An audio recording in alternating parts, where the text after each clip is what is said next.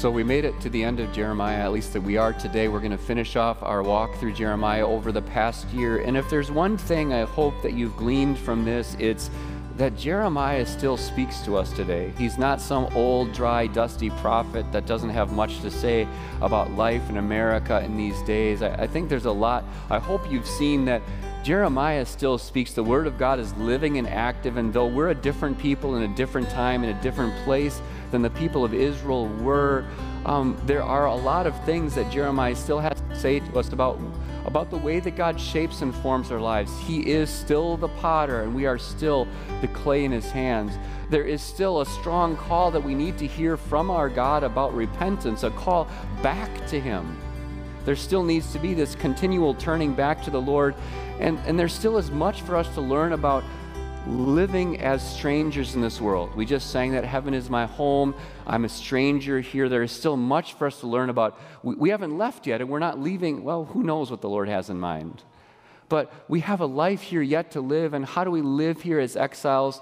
Today we want to consider very brief, well, I'm never brief, but today we want to consider what God has to say to us about our lives as exiles. These are the closing words of Jeremiah chapter 52 beginning at verse 31. In the 37th year of the exile, so 37 out of 70 years, in the 37th year of the exile of Jehoiachin, king of Judah, in the year of Avel Marduk, he's the son of Nebuchadnezzar, in the year Avel Marduk became king of Babylon, on the 25th day of the 12th month, he released Jehoiachin, king of Judah, and freed him from prison. He spoke kindly to him and gave him a seat of honor higher than those of the other kings who were with him in Babylon. So Jehoiachin put aside his prison clothes and for the rest of his life ate regularly at the king's table. Day by day, the king of Babylon gave Jehoiachin a regular allowance as long as he lived till the day of his death. This is the word of the Lord. Thanks be to God. Would you pray with me? Lord Jesus, you continue to show us once again that your word is true, it's living and active from age to age endures. It does. Your word endures forever. Even when kings try to cut it up and throw it into the fire, when people disregard it, your word remains. And so let these words that we hear today, the words that we continue to hear day after day and week after week from your word, let those words, let the words of my mouth, let the meditating of our hearts, the hearing of those words, let it all be pleasing in your sight so that we might build our house upon the rock of your word. In Jesus' name we pray. Amen. All right, so now that the World Series is over, we can finally talk about it openly what are the chances the Brewers can make it next year? Al, what are the chances? I mean, is, is at least I'm not a super big Brewers fan. I know that uh, Al is. Al says Al's giving me a big thumbs up. Right? So the chances, so Al thinks the chances are really good that we'll make it to the wild card round next year and maybe even to the next round after that. The other question is what, what are the chances Craig Counsell is going to stay? That's a lot of thumbs down. Right? We're, we're constantly, as we evaluate, and I'm not a big, I'm a, I'm a bigger Brewers fan than I was before. How about that? A, how about the Bucks? Chances of this year being good? Thumbs, thumbs. Vince is giving a big thumbs up. Okay, all right we're, we're in silly ways, right? This is kind of silly. You're probably like wondering what is going on with Pastor Borman right now. He's giving a, we're doing a poll about the success of our sports team. In a lot of ways, right, about so trivial things like that that don't really matter. Like we're constantly evaluating and thinking about the odds, the chances of our team or, or whatever it is doing well. If we get a little bit more serious, we should talk about the odds of our retirement being enough and lasting. I know that I'm not anywhere close to retirement yet, but I'm starting to think, and probably should have thought about this a lot sooner, is how can I set aside enough now so that when the Lord says that you're done working because you just can't anymore, how will you have enough? And if you're in retirement, you're watching the stock market, you're watching your retirement savings, you're, you're paying attention to it a little bit because you want to make sure, you want to at least try to make sure that you have enough to make it till the Lord calls you home. And what about your health? Right? There, to me, I, I, I, think about this even though I'm a long ways away, I, I hope, from retirement, that it'd be great if my health would last post retirement too. So that I can work and work and work and work and then enjoy some of the things that you don't enjoy as much when you're working. Like I can enjoy grandkids and great grandkids if the Lord gives me enough life, where you have the health and strength to be able to roll on the floor with them still. Right? We, we, talk, we think about the chances of health and wealth and maybe you're not thinking so far down the road, or you're thinking, but you're more thinking about the present. What are the chances that my life, the income that I have, the life that I have, is going to be able to maintain and be sustained? And if I take just a moment to pull the band aid off, when Pastor Krieger held his call, we asked the question what are the chances that he'll go? We, we thought to ourselves, I'm pulling the band aid off. We thought to ourselves, well, he's having a baby. His wife's having a baby. He just gets to hold it. He's having a baby in about a month. Okay? Just got started here. He's, he's a Michigander kid from the middle of Michigan. What are the chances that a Michigander kid from the middle of Michigan is going to move to the middle of Iowa, to the middle of Mormon country, to start a church that doesn't exist yet? And now that he's taken the call and decided to go, there's maybe a question that we don't want to say out loud, but I'll say it. What are the chances he'll do it? Okay, there's no building, there's no church, there's no weekly get. Sorry, Pastor Krieger, I'm not trying to be a downer. I did tell him I was going to do this to him, so he's not super surprised. What are the chances that he'll actually do it? It's him and a couple of families. Ron says thumbs up. There's a lot of thumbs up behind you, Pastor Krieger. There's double thumbs up way upstairs. What are the chances? What are the odds? And, and I think for Mount Lebanon, we're asking some of the same questions in our, in our quiet moments. When we think about the future of Mount Lebanon, we're asking the question well, what about us? There's a church on the north side. They finally got a pastor, I think, after three or four years of calling. What are the chances we'll get a guy? I'm not trying to be a downer, I'm just trying to be real. What, what are the odds? And what are the odds that the gathering of people here that's, that we've been pushing forward for for years? I mean, before Pastor Krieger and I, Pastor Lewis, and the pastors before us, we've been charging forward for years. We're getting close to 100 years. What are the chances that we'll make it to 105 and 110 and 125? And so, when a lot of our members are driving in, what are the chances we'll still be here? And our ministry will continue to push forward by God's grace, what are the chances? And what about you? We're, we're in the end times part of the church here, and we think about Jesus coming back, and we, and we think about ourselves. What are, what are the chances, the odds that when Jesus comes back, I'll be one that he'll welcome into heaven? We stand our kids in front of us for, for, their confirmation day, and they make their promises to be faithful to God until the day He returns. So help me, God, we pray. And God be praised, our kids are, some of our kids are still around, but what's the sad joke we say? Confirm them, and then you might not see them again. What are the odds that our kids will make it to the last day faithful? And full of faith in Jesus. And what about me and you? There are 350 souls who are counted as members of Mount Lebanon, but there are not 350 people here today. Some of them we have not seen in decades or years. And just because they're not in church does not mean that they've lost their faith. Well, what about you? You who have remained faithful and you're here today, praise God. Will you still remain in the faith tomorrow? What are the chances that each one of us will make it to the last day full of faith?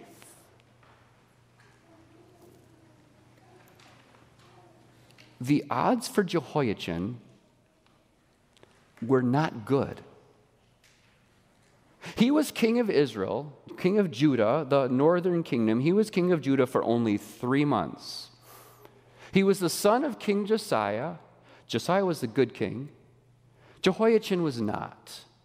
He turned from the Lord, he turned from the Lord's ways. He was a king for only three months, and then this is part of the second deportation. So we didn't cover this history, but there were three times Nebuchadnezzar came 605, 597, 586.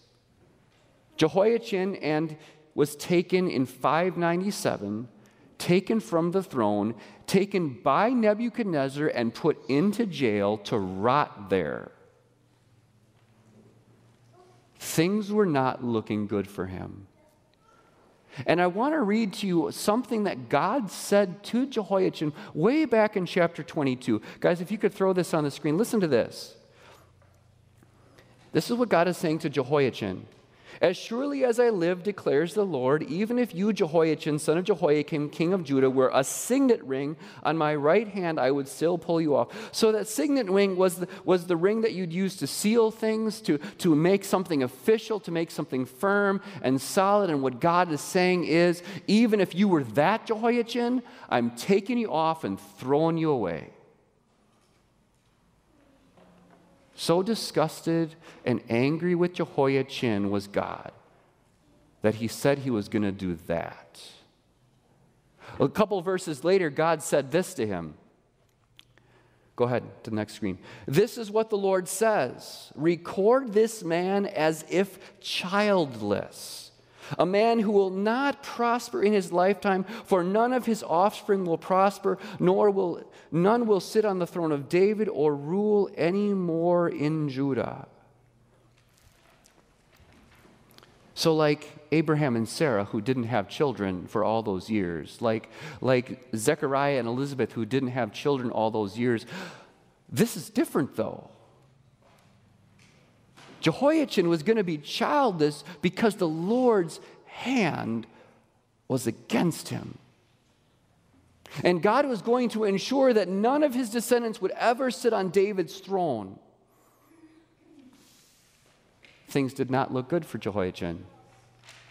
Nebuchadnezzar put him in prison for 37 years. For 37 years, he, had, he sat there in prison clothes and thought about, I'm sure, what God had said to him.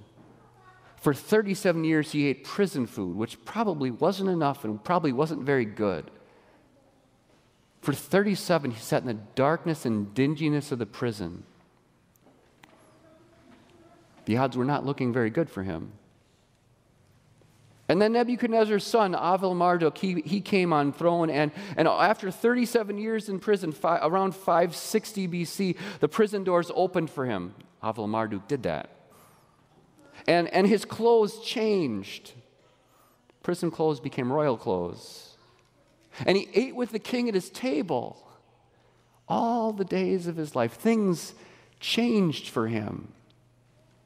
But, but I want you to know this morning that there's more to Jehoiachin's change, the odds moving in his favor, than just clothes and food and an open prison. I need to ask you to just bear with me just a second because this is going to be a little bit dot connecting, a little bit tedious. But I want to connect some dots for you so you can see what God is up to. First of all, remember the three curses. One, record this man as childless. Two, no one will sit on David's throne. And three, I'm going to take you off my finger. Let me show you Jehoiachin's family tree. Guys, can you put that up there? Go ahead, two slides. Go back one. Oh, you put it up there, it's too late. Shoot. It's up there anyway. Do you see this? Jehoiachin had a son, Shealtiel. Shealtiel had a son, Pedaiah. Pedaiah had a son, Zerubbabel. Now, hold on, Zerubbabel. You want to learn about him? Ezra, Nehemiah, and Haggai. Okay? Ezra, read Ezra, Nehemiah, and Haggai. You don't have to read them in that order, but those are the books that talk about him. Zerubbabel was the son of Jeconiah, Jehoiachin, who led the people back from exile 70 years after exile, led them back from exile and helped them rebuild the temple and rebuild the city walls. He's the governor, because Persia's the ruler now, just a governor of the region, but he's the one who sits on David's throne. Okay, and now look to Matthew 1 later on. and Jehoiachin, this one whom God said would be childless, who would never have an heir to sit on David's throne, do you see what God did there? He renewed the covenant with him. Even though Jehoiachin had ruined it and broken and destroyed it, God renewed the covenant with him and set his son, his great great grandson, greater David's greater son, on David's throne again. So that Jesus came from Jehoiachin. The odds were in his favor. And what about Zerubbabel? Got to go to Haggai. I'm connecting all these dots for you. Hopefully, it's not too tedious.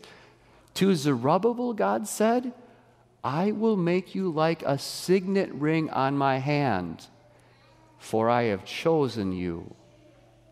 Do you see how God, for this sinful, faithless man, Jehoiachin, whom God said, I will take you off of my finger, do you see how God said, I will put a son of yours on David's throne and make you like a signet ring on my finger again? Once again. Do you see what God did there? And, what about to the old man, Abraham, and his old lady, Sarah? All those years, childless. Relocating their entire family from where they grew up to where God wanted them to be, longing for a son, waiting for a son, trying for a son, but never getting a son. What about them? Let me tell you about Abraham's faith. Abraham faced the fact, this is Romans 4, he faced the fact that his body was as good as dead. He faced the fact that his wife's womb was also dead. And yet he was persuaded, he wasn't worried about the odds, he, was persuaded that God had the power to do what he had promised because he knew his God could call things, would call things into being that were not there before. When you have a God who does that, the odds are ever in your favor. And what about Zechariah and Elizabeth? These faithful people, husband and wife, same, similar to Abraham and Sarah, longing for a child, waiting for God's son to come, waiting for the Messiah to come, longing for a child. They were childless too. In fact, Zechariah had become so hopeless that when God came to him and said, Zechariah, you're going to have a son who's going to prepare the way for the Lord, Zechariah said, uh uh-uh. uh He laughed in disbelief. But when God kept his promise and gave him the son,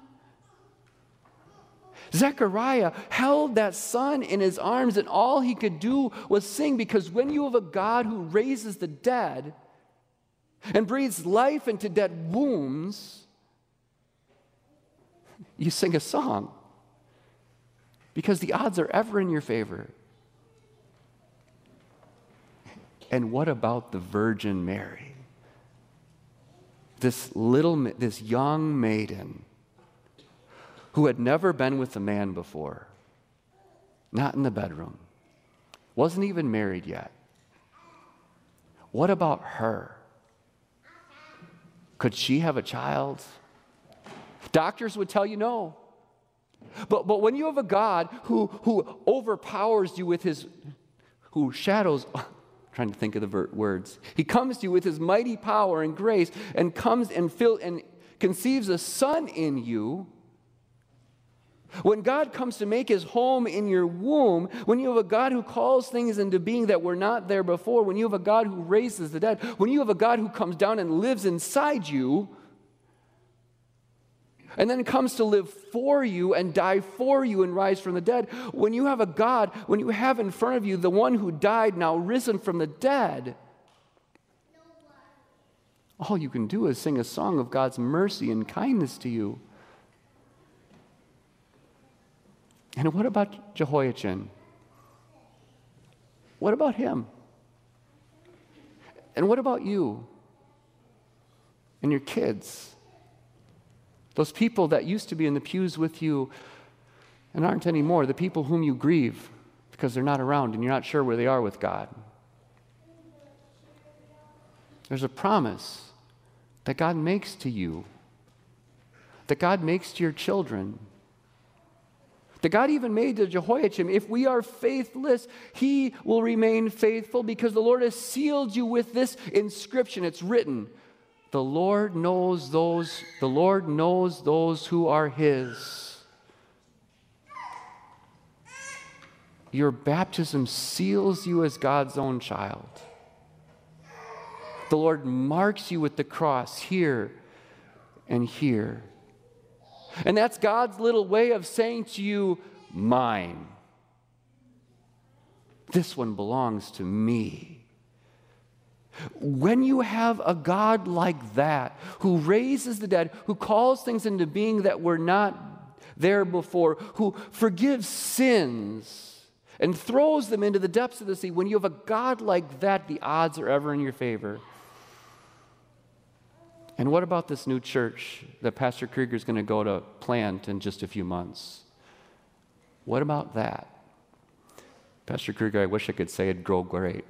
Like in five, ten years, you could send a report back to, to the church, to, to us, and say, it's, it's going good. Like we're adding people, we're baptizing people, you know, doing what we did in Mount Lebanon. It was, maybe. I, we, we all pray so. I don't know. This is what we know the gospel is the power of God for salvation. The word of God does not come back empty or void. And when you labor in the Lord, because of the resurrection of Jesus, when you labor in the Lord, it's never empty, it's never meaningless. I don't know how it's going to go. You don't either. Wish we knew. But we know this God will not fail. And therefore, you, we will not fail. And what about us, Mount Lebanon? Pastor Krieger's still part of us, by the way. we haven't kicked him out yet. Just kidding. What about us? What, what about our future? What about the ministry that we want to do here? What about the things that we still want to do here? We're not done yet. We don't think that we're done yet. We're going to celebrate 100 years and we're, look for, we're looking for, if the Lord gives it to us, 100 more. What are, what are our chances? I don't know. I, I, don't, I, I wish I could tell you. I wish I could say, well, this is what it'll look like in 10 years. I don't know, maybe. I have some ideas. You have some ideas. We all have some ideas. I don't know, though. But this is what we know we have a God who works mightily in us and through us with the same power that he worked in the resurrection of Jesus. That same God the same God is at work in us and through us. And our God and Father, our Savior Jesus Christ, together with the Holy Spirit, they care about the ministry that we want to do and that we do carry out in His name. He's very interested in it. And so we can we trust, don't we? We trust that our God, because of his mighty power and his great love for us, he will do immeasurably more than all we ask or imagine. He can and he will, because that's who he is. So, dear people of God, let's rise up. Whatever the circumstances, whatever the things you're up against, whatever you're feeling, let's rise up from the prison of our fear Let's rise up from the prison of our circumstances and face them. Because we've taken off the prison clothes and we've put on baptismal clothes, because our sins have been taken off of us and righteousness has been put on us. Because our God goes before us, beside us, behind us, below us, above us. And He will not disappoint. Not today, not tomorrow, not ever. Amen?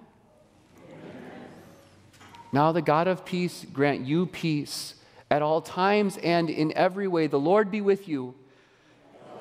With you. Amen.